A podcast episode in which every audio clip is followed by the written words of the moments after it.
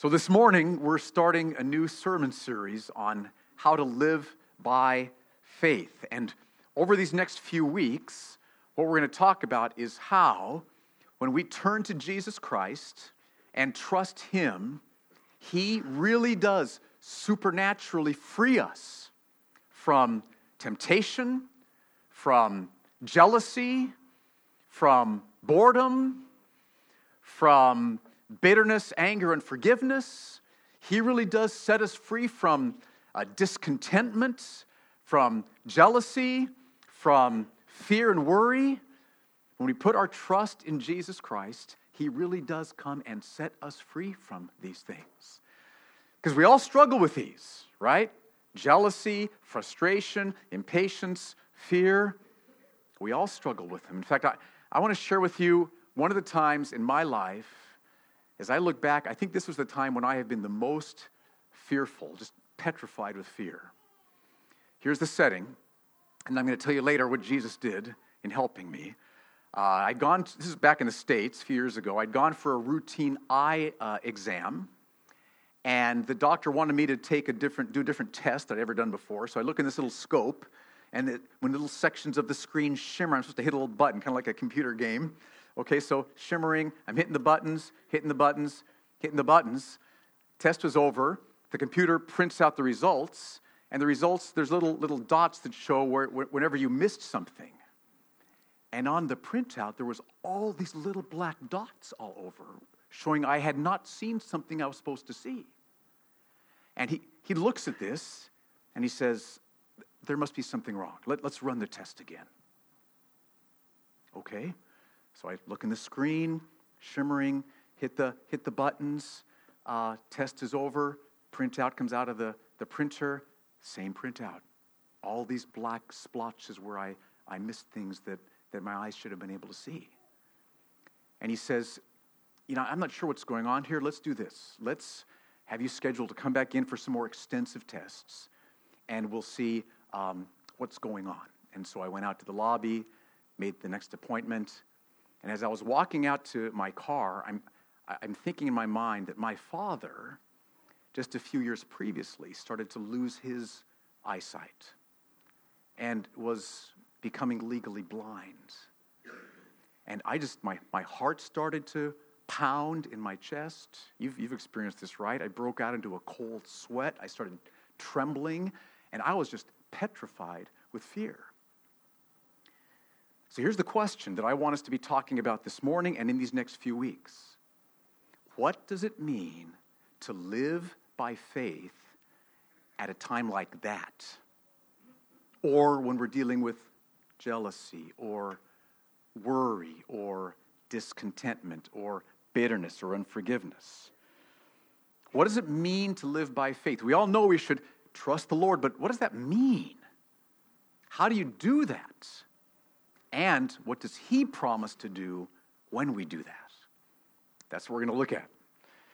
And the passage I want us to focus on this morning is John chapter 6, verse 35. So go ahead and turn there in your Bibles. We'll have it up here on the screen, but you go ahead and turn there. Here's the context of John 6, 35. Earlier in the chapter, Jesus had just fed 5,000 by taking five loaves and two fish and multiplying it. So there was enough food for 5,000 of them, plus basketfuls of leftovers afterwards. Then later that day, Jesus and the disciples got into a boat, went across the Sea of Galilee. The next morning, the people who'd been fed the previous day woke up, Where's Jesus? We want to find him. So they got into boats, went across the Sea of Galilee because they wanted to find Jesus and see some more miracles. And so they found Jesus and they said, We want you to work some miracles like, like bringing manna down from heaven, like, like Moses did. And Jesus says to them, Moses was wonderful, amazing prophet of God. But there's a better kind of bread, Jesus tells them. There's a better kind of bread, which Moses wasn't able to give you. So pick up the story in verse 32. John 6 32. Jesus then said to them, Truly, truly, I say to you, it was not Moses who gave you the bread from heaven, but my Father gives you the true bread from heaven. For the bread of God is he who comes down from heaven and gives life to the world. Who is he talking about? Jesus, right? Let's read that again. The bread of God is he, Jesus, who comes down from heaven and gives life to the world. They said to him, Sir, give us this bread always. And Jesus said to them, I am the bread of life. Oh, isn't that powerful? I am the bread of life. Whoever comes to me shall not hunger, and whoever believes in me shall never thirst. Now, this, I believe, is one of the most important verses in the Bible to understand what it means to live by faith. Let's read it again. We're going to read it numerous times this morning. I want to just get it sunk deep into our hearts. Jesus said to them, I'm the bread of life. Whoever comes to me shall not hunger, and whoever believes in me shall never thirst. So, first question What does Jesus mean by hungering and thirsting? What kind of hungering and thirsting is he talking about? And notice that in this verse, you can see that he's assuming that everyone listening to him is hungering and thirsting. They're all hungering and thirsting, or what he says wouldn't have any relevance for them. So everyone is hungering and thirsting. This is not just a spiritual hungering and thirsting, this is a hungering and thirsting that every single human being has. So, what is it? I think what it is is it's this emotional hunger, not a physical hunger, obviously, it's, it's an emotional hunger for meaning, for contentment for joy, for peace, for pleasure. Every human being is hungry for joy, peace, pleasure, heart satisfaction. Now, let me give you a passage for one reason why I think that's what Jesus is talking about here. Turn to Isaiah 55, verses 1 and 2. We'll have it up here on the screen. Jesus was very familiar with his Old Testament. He knew his Old Testament. He would have been familiar with this passage. And listen to what Isaiah writes, says in Isaiah 55, 1 and 2. He says, Come, everyone who thirsts. So he's assuming everybody's thirsting. It's not just a spiritual thirst. Come, everyone who thirsts, come to the waters. And he who has no money, come, buy and eat. Come, buy wine and milk without money and without price. Why do you spend your money for that which is not bread, and your labor for that which does not satisfy? Listen diligently to me, and eat what is good, and delight yourselves in rich food. Now, notice how many parallels there are between Isaiah 55, 1 and 2, and John 6, 35. Isaiah is talking to everybody who's thirsting, and Jesus talks about to people who are thirsting. Isaiah is offering them wine and milk and bread, and Jesus is offering them bread. But notice in Isaiah 55 what this bread will do for them it will satisfy them. See that word satisfy there? And it will delight them. It will fill them with delight. So everyone is hungry for satisfaction. Everyone is hungry, thirsty for delight. Think about that U2 song, or the old U2 song. I'll date me here. I still haven't found what I'm looking for. Okay? That's the cry of every human heart. Some of you have not yet found the joy, the peace, the pleasure, the meaning, the contentment that you're longing for. You might think, well, it's going to come once I reach this level in my work, or once I get married, or once we have children, or, or once I attain a certain level of accomplishment. It's not the case. You'll still be saying, I still haven't found what I'm looking for. Every human heart is thirsting and hungering for joy, for peace, for meaning, for pleasure, for delight. Now, with that in mind, let's turn back to John 6:35 and read it again so we understand what he means now by hungering and thirsting. Verse 35, John 6, Jesus said to them, I am the bread of life. Whoever comes to me shall not hunger, and whoever believes in me shall never thirst. You know, that raises another question. Second question What does Jesus promise to do with our hungers and thirsts? Are you in touch with the fact that, yes, you have longings in your heart for joy, for pleasure, for delight, for peace, for meaning, for contentment? Can you, can you feel that? We're all in the same boat there. This is the cry of the human heart. So, what does Jesus promise to do? It's right there in the verse. Let's read it again. Jesus said to them, I'm the bread of life. Whoever comes to me shall not hunger. Whoever believes in me shall never thirst. So, Jesus doesn't tell us, ignore your desires for pleasure and joy and delight. That's not what Jesus says. What Jesus promises to do is to fulfill all our desires for joy and for pleasure and delight, to fulfill them all in Himself. Do you hear that? He promises to fulfill all of our heart's hungers and thirsts for joy, for pleasure, for meaning. He promises to fulfill them all in Himself. That's what He promises to do. See, the Bible says very clearly our problem is not that we seek joy or pleasure too much. None of us are seeking joy and pleasure too much. Our problem is that we're seeking for it in the wrong places. And we're settling for too little. It's a very famous C.S. Lewis quote where he says, We're like children who are enjoying playing with mud in the gutter because we can't imagine how fun it would be to have a holiday in the Bahamas. Right? We're settling for too little joy. None of us here are seeking for joy passionately enough. We're looking for it in the wrong places, though. And Jesus says, Seek it passionately, and I will give it to you in me. In me. Now, let me show you two other scriptures. You may be a little skeptical at this point. Really? Is that really what the Bible says? Nothing wrong with a little skepticism. Let's answer that skepticism. Psalm 16:11. Amy referred to that verse this morning.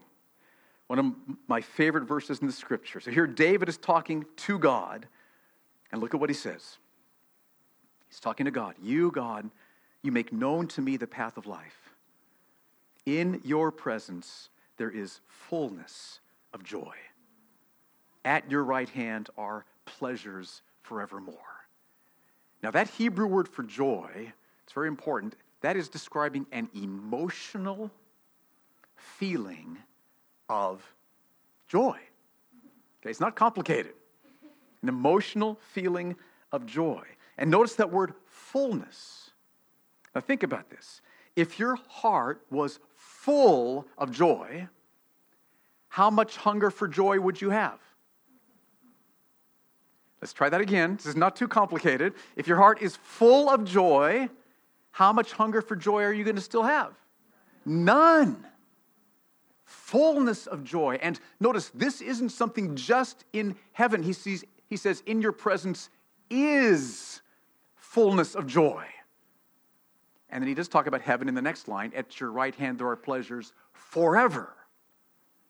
So here, David is saying the exact same thing in Psalm 16:11 as Jesus is saying in John chapter 6, 35.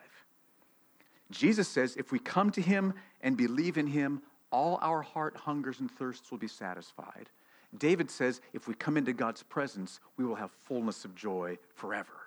They're saying the same thing with different words. Do you see that? Is the cynicism dropping a little bit? I hope maybe. Let's look at one other verse to back this up Psalm 63, verses 5 and 6. This is David again. Look at what he says My soul will be satisfied as with fat and rich food. And my mouth will praise you with joyful lips when I remember you upon my bed and meditate on you in the watches of the night. Okay, what's David saying? David's saying that sometimes when he, when he goes to sleep, puts his head on his pillow, he would, before he'd go to sleep, he would just meditate on God's mighty works.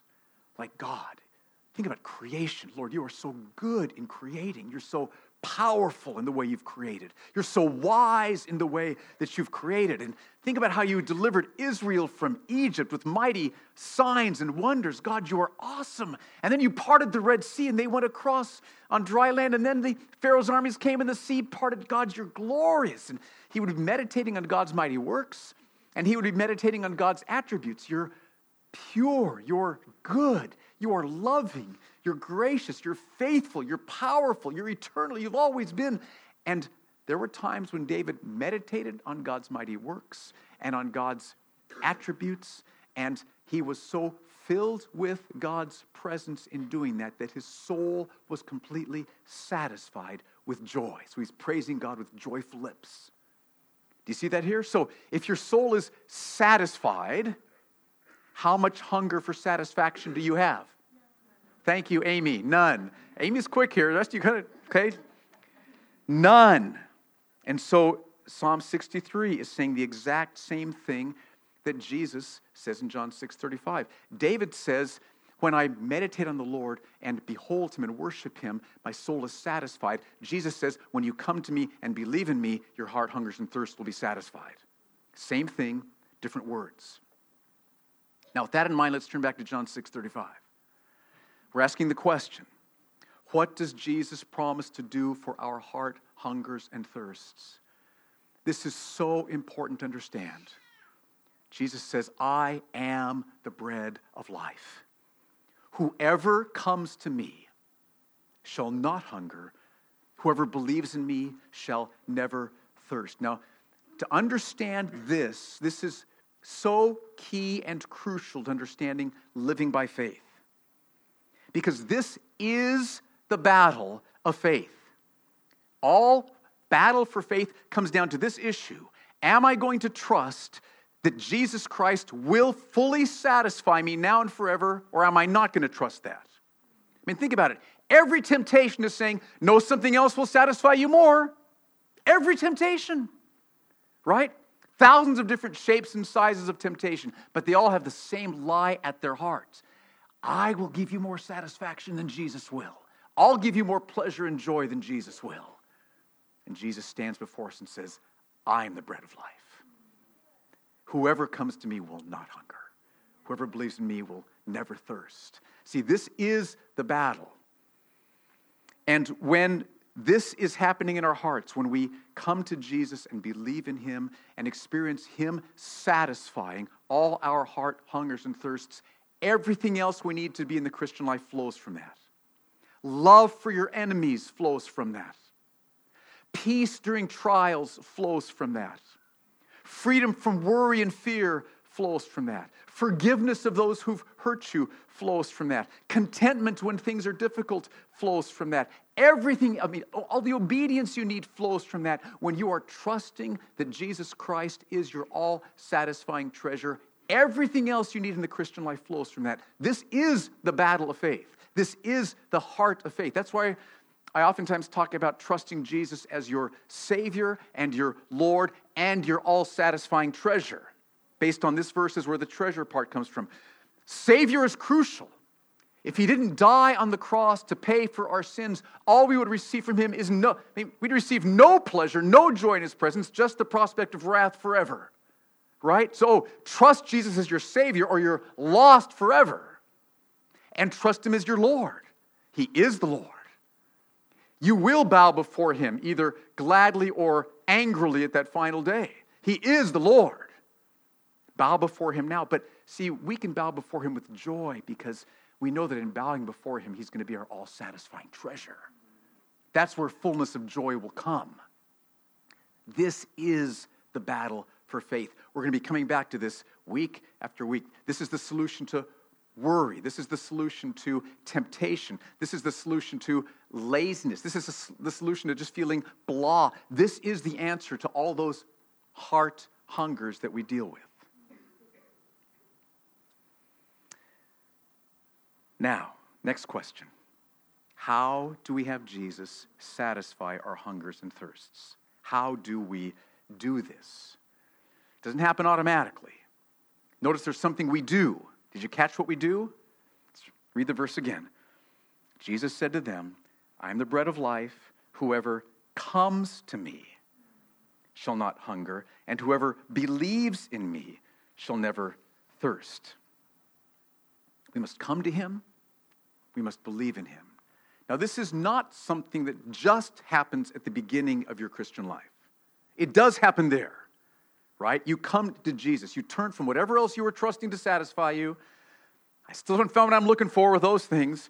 You, the Holy Spirit's opened your eyes to see Jesus. You are glorious. If I could know you, if I could have fellowship with you and worship you, I'd be happy forever. So you turn from those things. You trust Him to forgive you for your sin. You bow and submit to Him. You receive Him into your life as your all satisfying treasure. You come to Jesus. You believe. That happens at the beginning of your Christian life. Yes. But it's not just at the beginning of your Christian life. Coming to Jesus and believing in Him happens every day and numerous times every day. So let me share with you how this happened to me as I was driving home from the, the eye doctor. And I'm sharing this because this is one of the most powerful experiences that I've had of the Lord in my life. I was petrified with fear, shaking, cold sweat, heart pounding. I'm thinking, my dad's losing his eyesight. I'm going to lose my eyesight. What am I going to do? How am I going to care for Jan? How are we going to live? How's my church going to survive? What's, what's going to happen? And I knew that I needed to come to Jesus and I needed to believe in him. So the first step, I came to Jesus. And what that means is you talk to him. It's very simple. You pray.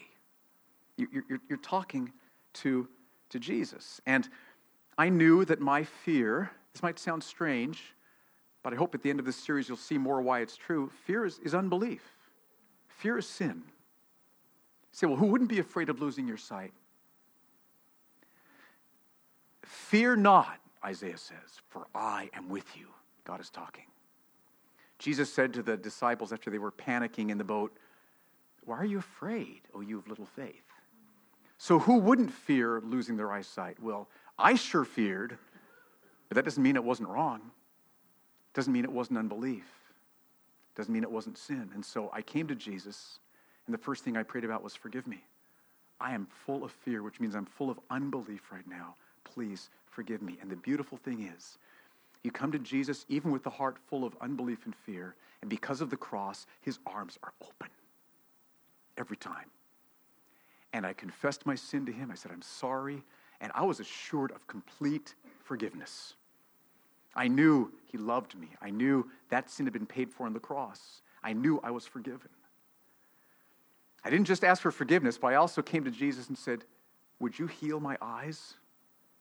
If there is something wrong with them, would you heal my eyes and take this problem away? So I prayed for healing. That's what he calls us to do, and he can, he can heal instantly. And then I asked for his help. So I confessed my sins, I, I prayed for healing, and I asked for his help. I am full of unbelief now. Please change my heart. I want to trust you. I want peace right now. I need you. I can't change my own heart. I can't, I can't do anything to get rid of this fear in my own power. I need you to come. So I confessed my sin. I asked him for healing, and I asked him to change my heart. That's what it meant for me to, to come to Jesus at that moment as I was driving. And then I knew I needed to believe in Jesus. Okay? Because I was fearful and my fear showed me that I wasn't really trusting all that God has promised me in His Word. Now, I don't think God promises that no believer is going to lose their vision. There's no promise in the Bible like that. But there are promises in God's Word that I wasn't trusting. And so I just started to think about promises and pray over promises. I prayed over Philippians 4:19. My God shall supply all your needs. So if I was to lose my eyesight, God's going to provide for Jan and me. He's promised that.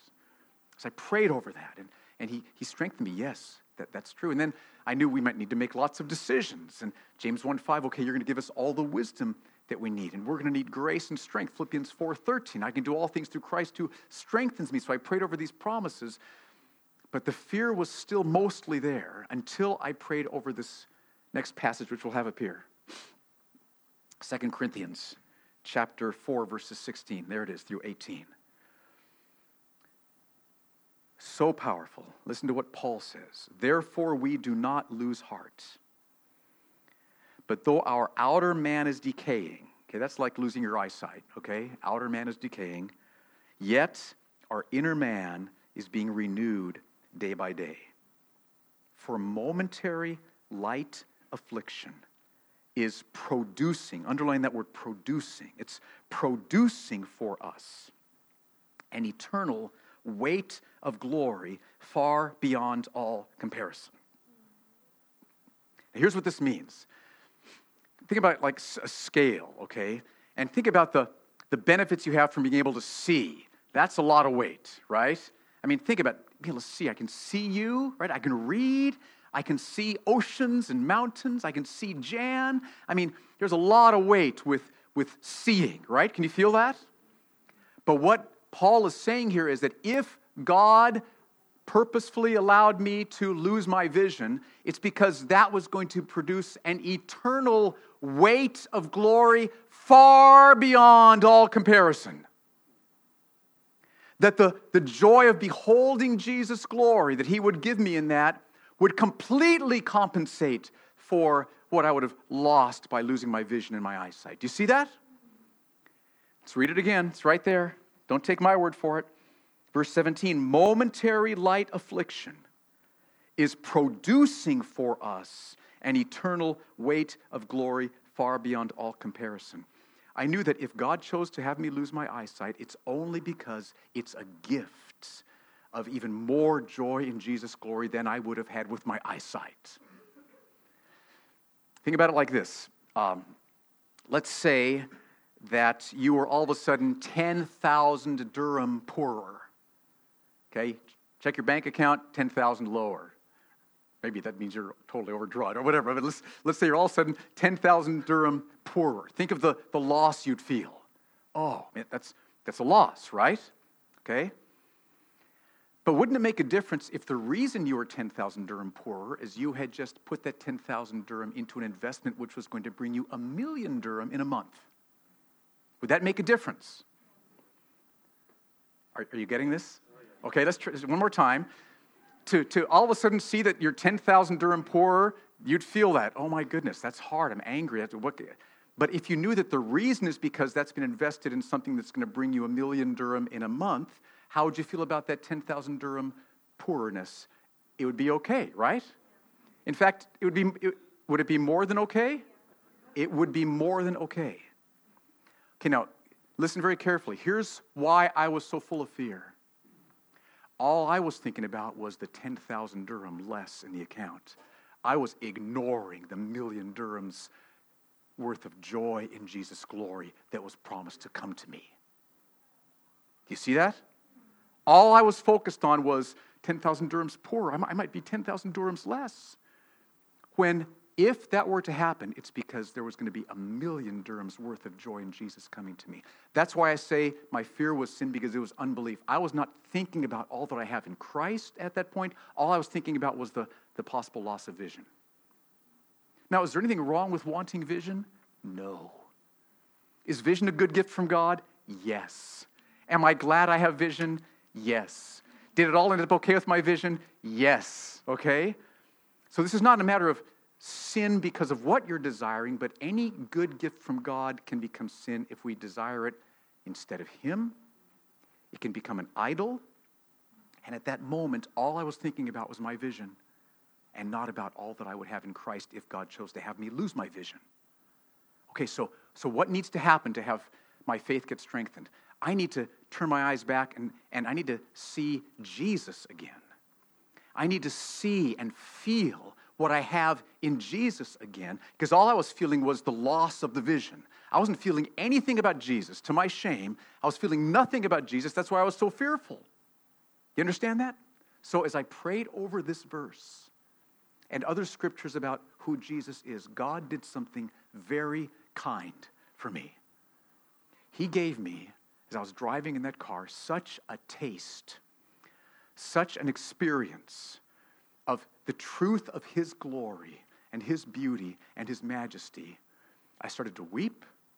And I, I, I tell you, honestly, I said to the Lord, if this is what it would mean to lose my sight, bring it. If this is your plan, I had so much joy in Him, it was, it was worth it all. And I was completely freed from fear, from petrified with fear to completely at peace and full of joy.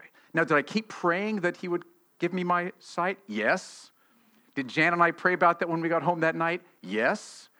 Was I happy when I went back to the doctor the next day? He said, We had a little bit of a problem. Don't worry about that. Let's run that test again. And did the test come out better? I think that's what happened anyway. Whatever it is, I can see now it was not a problem. Yes, I'm ha- very happy about that. Do I thank God often for my sight? Yes. But do you see what God does? He gave me a taste of the joy and the glory of Jesus that so filled me and satisfied me right then in the car that it completely compensated for and covered the fear of loss of vision. Does that make any sense? Okay, I'm sure you've experienced that. If, if you've, maybe in larger or smaller ways, you've experienced that. See, that is the heart, and that's why my faith grew strong. I tasted. Oh, yes, that's right. I've got a million dirham worth of joy in Jesus coming to me. This is a good thing. I don't need to be afraid. Now, please, uh, one of my hesitancies in sharing that story is I, no one should walk away from that story thinking, Wow, what a man of God. What a powerful, strong, full of faith man of God Pastor Steve is. That's the wrong conclusion from this story. Remember, I was petrified with fear. Did you get that part of the story? Okay, I was trembling, cold sweat, my heart was pounding. I was not a strong man of God. I was a wimp. I was weak, full of unbelief. This is a story of a strong Jesus reaching down to a weak, unbelieving man and changing his heart by his power. So, see, joy in Jesus isn't something, it's like I'm supposed to feel joy in Jesus. I've got to feel joy in Jesus. There's some truth to that, but see, we come to him, we believe in him, we seek his face, and then he supernaturally will give us times where you're glorious. You're glorious. You're awesome. Thank you. You're here. I see that. I see and feel the truth of who you are in the Word, and you're filled. All your heart hungers and thirsts satisfied. See, that is what we need to do when we're tempted with sin. That's what we need to do when we're not forgiving someone. That's what we need to do when we're bored. That's what we need to do when we're impatient. That's what we need to do when we're frustrated at our boss. That's what we need to do when we're feeling overwhelmed at work. What am I leaving out? That's what we need to do when we're tempted to gossip. That's what we need to do when I don't want to read the Bible, right? The fight of faith all comes down to fighting to see and feel Jesus Christ as the bread of life, my all satisfying treasure. And that's where we're going over these next weeks. Now, one other question before we come to a conclusion. What is the problem then when I am hungering and thirsting? In other words, what's going on in my heart when I'm not experiencing joy in Christ and peace in Christ? Oh, actually, I was going to say something earlier and I forgot. Me, this is very important. We talked earlier about how Jesus satisfies all our heart hungers and thirsts so we have peace and joy, and that's true. But that does not mean that Christians never feel grief. It does not mean we never feel sorrow. Remember, Jesus wept, and no one trusted the Father more than Jesus. He was trusting Him perfectly while He was weeping. So please don't hear that we're just kind of one dimensional emotionally and all we have is, is joy. It's not the case. Remember, Paul says that we grieve over our loved ones who've gone to heaven, but we don't grieve as those without hope. So we do grieve, but it's a different kind of grief. It's a grief that's mingled with, with hope. You can weep over the loss of a loved one with hope. Joy in Christ can mingle with our sorrows and sadnesses and help and comfort and strengthen us in them. Is that clear? Okay, so do believers grieve and, and sorrow? Yes. Okay, so important to understand that. Okay, now having said that, what then is the problem when I am hungering and thirsting? Look at verse 35 and, and ask that question. Look at what Jesus says I'm the bread of life. Whoever comes to me shall not hunger. Whoever believes in me shall never thirst. So if, if I'm having heart hungers and thirsts, like I'm fearful, or I'm envious, or I'm angry, or I'm bored, or I'm just feeling out of sorts, or I'm bitter or greedy or impatient, if I've got heart hungers and thirsts, What's the problem? Well, think about it. Jesus said, If you come to me and believe in me, you will not hunger or thirst. So if you are hungering and thirsting, what's the problem? You're not coming to him and believing in him. Do you see that? When you're envious, you're not coming to Jesus and believing in him at that moment. When you're impatient, you're not coming to Jesus and believing in him at that moment. When you're feeling bored, you're not coming to Jesus and believing in him at that moment. This is so important for us to understand. We're always trusting something to satisfy us. And so when we're not, if we're trusting Jesus to satisfy us, then we know He's going to be satisfying me. It's coming. And so we're content. But when we're not content, when we're impatient, envious, jealous, bitter, unforgiving, angry, frustrated, overwhelmed, we're not coming to Jesus and we're not believing in Him. We're trusting something else to satisfy us. We're coming to something else to be bread of life to us. Let me give you an example, two examples. Let's say you have a friend who just got a brand new car, nice car, and you are jealous. You're just, I'd, I'd like that car. I'd be really happy if I had that car. I'd be, I would love having that car. How come he gets that car? So, you know how jealousy goes, right? Now, listen jealousy is a heart hunger and thirst, right? And so when I'm jealous over a friend who just got a new car, that's a heart hunger and thirst, which shows that I'm, I'm not coming to Jesus and believing in Jesus. Do you see that?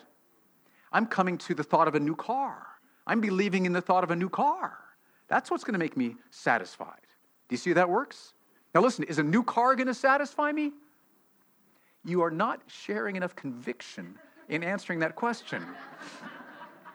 Okay? I didn't say what kind of new car it was. No, is a new car going to satisfy you?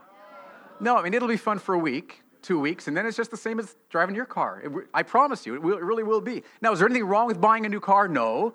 But what's wrong is seeking your satisfaction in a new car or thinking you, you won't be satisfied until you have the car that your friend has. And so the problem is unbelief. You're not trusting Jesus as your all satisfying treasure. You're trusting the car as your all satisfying treasure. Let's call a spade a spade. That's what we're doing. We're foolish. We're idiots. Yes, we are. That's what sin is always done. I mean, here there's a fountain of living water bubbling forth from Jesus, and we're thirsty and we're thinking, uh, I kind of think I'm going to dig my own little hole here, see if I can have some rainfall get into that. This little car thing. Drink from the fountain. Right? Okay, another example. Let's say you go out to dinner with some friends, and, uh, and all day long you've been thinking about chicken tikka and, and, uh, and hummus. Okay? You're thinking, I love chicken tikka and hummus. Okay, so you're, you're thinking about chicken tikka and hummus all day, and you're going to go, and you, and you get to the gathering, and, and they've all decided to get Italian food. We're in Abu Dhabi. I mean, nobody has good, uh, people have good Italian food here. I don't know. But anyway, but, and so you're, you know, you're eating your dinner and you're, you're, you're talking to them, but you're, you're just kind of in a sour mood the whole time. Okay? Now, what's the problem? Okay, a sour mood is heart hunger and thirst. Okay? When you're sour in your mood, it's not because you've had a bad day. It's not because of what your boss did. It's not because of what your kids did or what your husband did. I'm not excusing any of those things, but if you're in a sour mood, it's because you're not coming to Jesus and believing in Him. Do you see that? This is so crucial. And so, what you want to do is you say, Lord, what you're actually in that illustration, what, you're, what you've been coming to and believing in is chicken tikka and, and, uh, and thank you, hummus, hummus. I love it. I just can't say it. Okay, so, um, so what do we do at those times? Well, we need to as soon as we can. I mean, this might sound strange. Really? Over chicken tikka and hummus? Yes. We come to Jesus and we believe in him. Forgive me. Change my heart. Help me see and feel once again who you are. You're glorious. You're God. And if they liked Italian, it's more blessed to give than to receive. I'll give them the choice of what they want to eat. That's fine. I can put up with some pasta. It's okay. Satisfy me in yourself and you, you seek him and maybe you got to go to work and okay i got to go to work now work on the budget and stuff but when you can you get a break lord please satisfy me fill me i'm coming i'm, I'm, I'm, I'm pressing in maybe you got to go drive to you know, go shopping for, at Lulu's for groceries. Okay, you know, you're praying. But the point is, we're just pressing in. Lord, meet me, satisfy me, forgive me. I've been looking elsewhere. This is the heart of faith. This is what the fight of faith is all about. So, whenever we're hungering and thirsting, it's always because we're not coming to Jesus and believing in Him. It's always because we're trusting something else to satisfy us, which is letting us down. That's why there's hunger and thirst. Now, what should we do then when we're hungering and thirsting? What we should do is live by faith. That's what God wants us to do faith. And faith means trusting all that God promises to be to us in Christ, especially his promise to satisfy us in Christ. Uh, are we clear? I, I, we're not talking about God satisfying you with your circumstances or with wealth or with health. Are we clear on that? So important. That is not how God seeks to satisfy our hearts. He'll bless us with health, He'll bless us with things, but none of those will satisfy us. He gives us those so that we see those and say, God is good. And we look up and, yes, you're my all satisfying treasure. I see your goodness in this and I experience your goodness. And if you take this, you're still good, right? Just to be clear, okay. So we, we trust all that God promises to be to us in Christ, especially his promise to satisfy our hearts. Okay, so what should we do when we're hungering and thirsting? We're bored, if we're frustrated, if we're bitter, what should we do? Let me give you five steps. First, notice that you're hungering and thirsting. Notice what's happening in your heart. Say, I'm in a sour mood. I'm feeling out of sorts. I'm bitter. I'm frustrated. I'm worried. I'm overwhelmed, whatever it might be. Notice what's happening in your heart. Don't just ignore it. Don't just move on from it. It'll, it'll go away, whatever. Notice it. It's talking to you, it's telling you something about your faith. Second, understand what it means that you're hungering and thirsting. It shows you're not coming to Jesus and believing in Him. Again, like I said, it's not that you're having a bad day, it's because of the fact that you're not coming to Jesus and believing in Him. You've been relying on something else to satisfy you, which is failing you. Jesus will not fail you. Third, come to Jesus in prayer. Ask Him to forgive you for your unbelief. Ask Him to help you. Ask Him to change your heart. Pour out your soul before Him. Seek His face. Ask Jesus. Come to Him in prayer. And then, fourth, strengthen your faith by praying over God's Word. See, there's great power in God's Word. Faith comes from hearing, and hearing through the word of Christ. So when you're faithless, open up God's word. Say, strengthen my faith. And you start to pray. Pray over the scriptures. Meditate on God's word. The Holy Spirit will come and strengthen your faith. And you'll see the truth. You'll believe the truth. You'll feel the truth. It's beautiful. Fifth, continue this until Jesus satisfies all your heart hungers and thirsts in himself. He will. Jesus promises to do this, and he has never broken a promise. And so he's standing before you right now saying, I'm the bread of life. He's saying this to you directly right now. Listen, Jesus is saying, I am the bread of life. He who comes to me shall not hunger. He who believes in me shall never thirst. He's saying, I will satisfy your heart. Come to me and drink. Now let's stand together.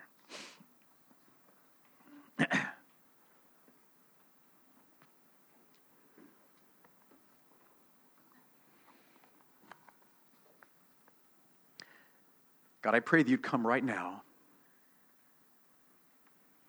I pray that you would take this simple truth that Jesus Christ is the bread of life. There's no other bread of life except knowing you in the person of Jesus Christ. Nothing else will satisfy us. Only Jesus Christ, your Holy Son, will satisfy our heart hungers and our heart thirsts. So I pray that you would impress that truth upon us deeply into our hearts right now. Come and do this, I pray, O Lord God.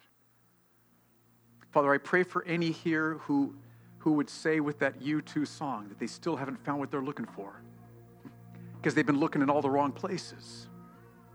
And God, I pray that right now they would see Jesus Christ as Savior and Lord and treasure, and that they would turn from whatever else they've been trusting to satisfy them and trust Jesus Christ alone. Do that and save them in that way right now, I pray.